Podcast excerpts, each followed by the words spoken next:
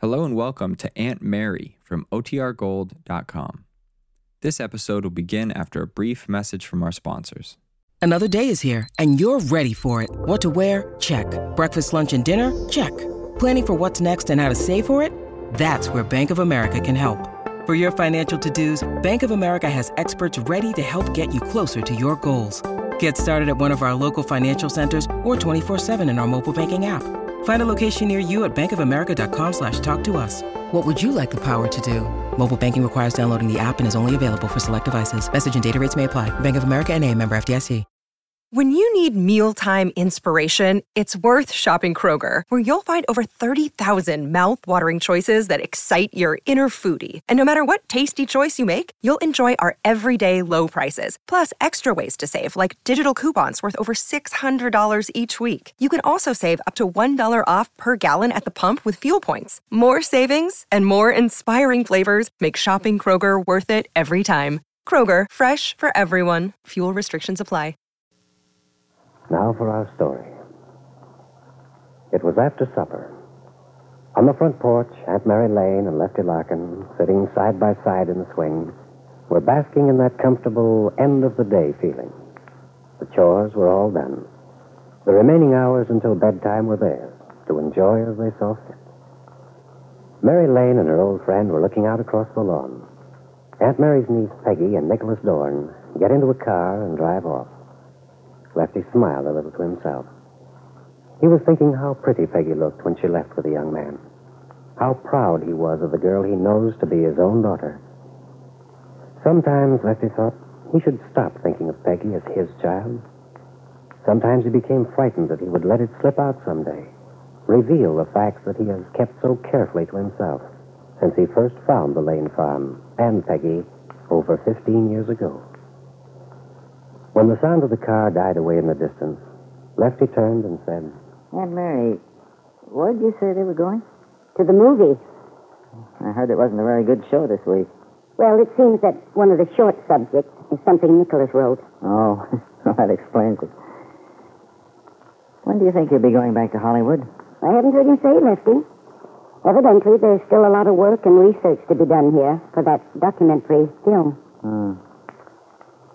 Aunt Mary, how do you think Peggy feels about Dorn? Well, they're the best of friends. That's obvious. Mm-hmm. You know, I kind of like that young man. I think he must know that by now, from the way you act around him. It's a good thing Peggy just looks on him as a friend. Otherwise, you'd scare the poor boy off. Oh, don't be silly. Well, it's true, Lefty. I don't know when I've seen you show so much enthusiasm. Well, maybe so, because it's such a relief to have somebody around who's got something to him. Mm-hmm. Nicholas is a very interesting man, all right. There's no question about that. But he has some very peculiar ideas on the subject of women. And of love. Oh, so does any man just after he's been given some rough treatment by a woman. Doesn't mean a thing. the voice of experience. Maybe. anyway, Peggy seems a lot happier these days. That's all I care about. Say, what's this about Jessie Ward? Who? I meant to ask you. Peggy said something about it. Then Nicholas arrived, and I didn't have a chance to say anything. Peggy told me she was here this afternoon. Mm-hmm. Do you think Ben Calvert had her come out here to snoop? Oh, no, Lefty, I don't think so. Well, it's not so ridiculous as it sounds. You know Ben, and Peggy said Jessie asked her a lot of questions about Bill Meade. It sounds to me as if she was just snooping around. No, Lefty, no, I don't think so. Hmm, well, what is it then? What did she talk to you about? She must have had some reason. I can't tell you, Lefty. Oh. Sorry, Aunt Mary. I didn't realize it was none of my business. Oh, Lefty, I didn't mean that. Jessie told me something she shouldn't have. The only reason I can figure for her doing it is a cruel, vindictive one. How do you mean she told you something she shouldn't? Just that. It was something she should have kept to herself. And I wouldn't repeat it, Lefty. Not even to you. I only wish Jessie hadn't told me. Hmm. Sounds serious. It is. It's a very unhappy thing. But as for her asking Peggy some personal questions about Bill, well, I, I don't know about that. I think it must have been mainly curiosity on Jessie's part. I know she implied to me that He'd always been sympathetic toward Bill and Peggy. But I don't think Jessie is very fond of Kit. Well, maybe so, but she's Ben's secretary. Not only that. Lefty, please. Let's not talk about it. Jessie's coming here as she did really distressed me. Okay. Lord, I'll be glad when all this mix-up is buried in the dim, forgotten past. What mix up? All that's happened in these past few months between Bill and Peggy and that Calvert bunch. Meade and Calvert. Those are two names I'd just as soon never hear again. But there's one thing that's certain. Bill's a dead issue as far as Peggy's concerned. Don't you think so? Mm, I don't know as I'd say that. You don't mean to say you think he's going to have the nerve to try anything again, or that Peggy has one iota of belief in him. I don't know about that either. In fact, I have a feeling that the problem is a long way from being solved. You do? Why? What makes you think that? I. I can't explain it to you, Lefty. Oh, well. It's just intuition on your part. I must say, I certainly don't share it. Aunt Mary could have told Lefty it was more than intuition. She was thinking of Jessie Ward's visit, what the woman had told her. Now Aunt Mary knew that Kit Meade was going to have a baby. Now she understood why Kit had gone to California, why she might never want anyone to know she'd had a child. No wonder Bill Meade had been unable to explain to Peggy why he wasn't going through with his plans for getting a divorce. And in California tonight, in the house she rented at the beach, Kit Meade lay stretched out on a couch in the living room, looking out at the ocean. The room is in darkness except for a narrow path of light made by the moon. Paul Cromwell, who has come in through the kitchen, stands watching her a moment, unnoticed. It's a good thing. Oh, Paul, for heaven's sake, don't do that. Oh, I'm sorry, kid. I, I didn't mean to frighten you. I can't stand people creeping up on me. Well, when I realized you hadn't heard me come in, I didn't know what to do. Cough discreetly or.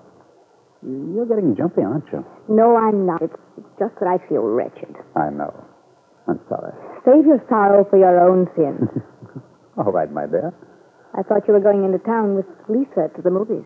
Change my man. Head Max driver in. She's certainly disgustingly healthy, full of bounce and pep. Yes, having a baby seems to agree with Lisa. And don't forget you've come into her life again, darling. Oh, why do you sound so sore about it? Well, I'm not feeling very amiable toward Mrs. Fenner at the moment, if you must know, Paul. What's she done? Nothing. That's just the trouble.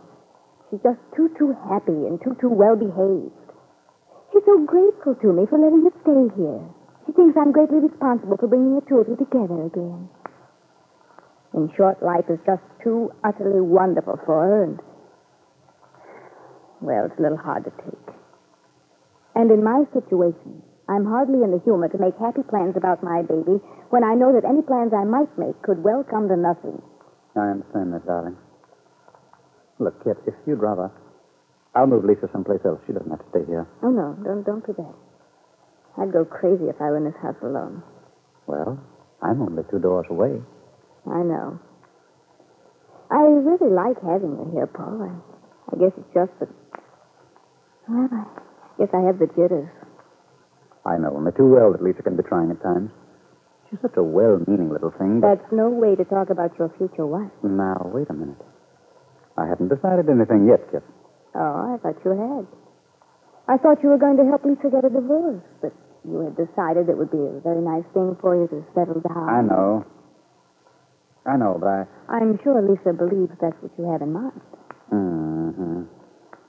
Maybe it's just as well that she continues to think so. Oh. Then you're getting cold feet? Well, Kit, if you weren't here, it might be different. I know you're out of reach.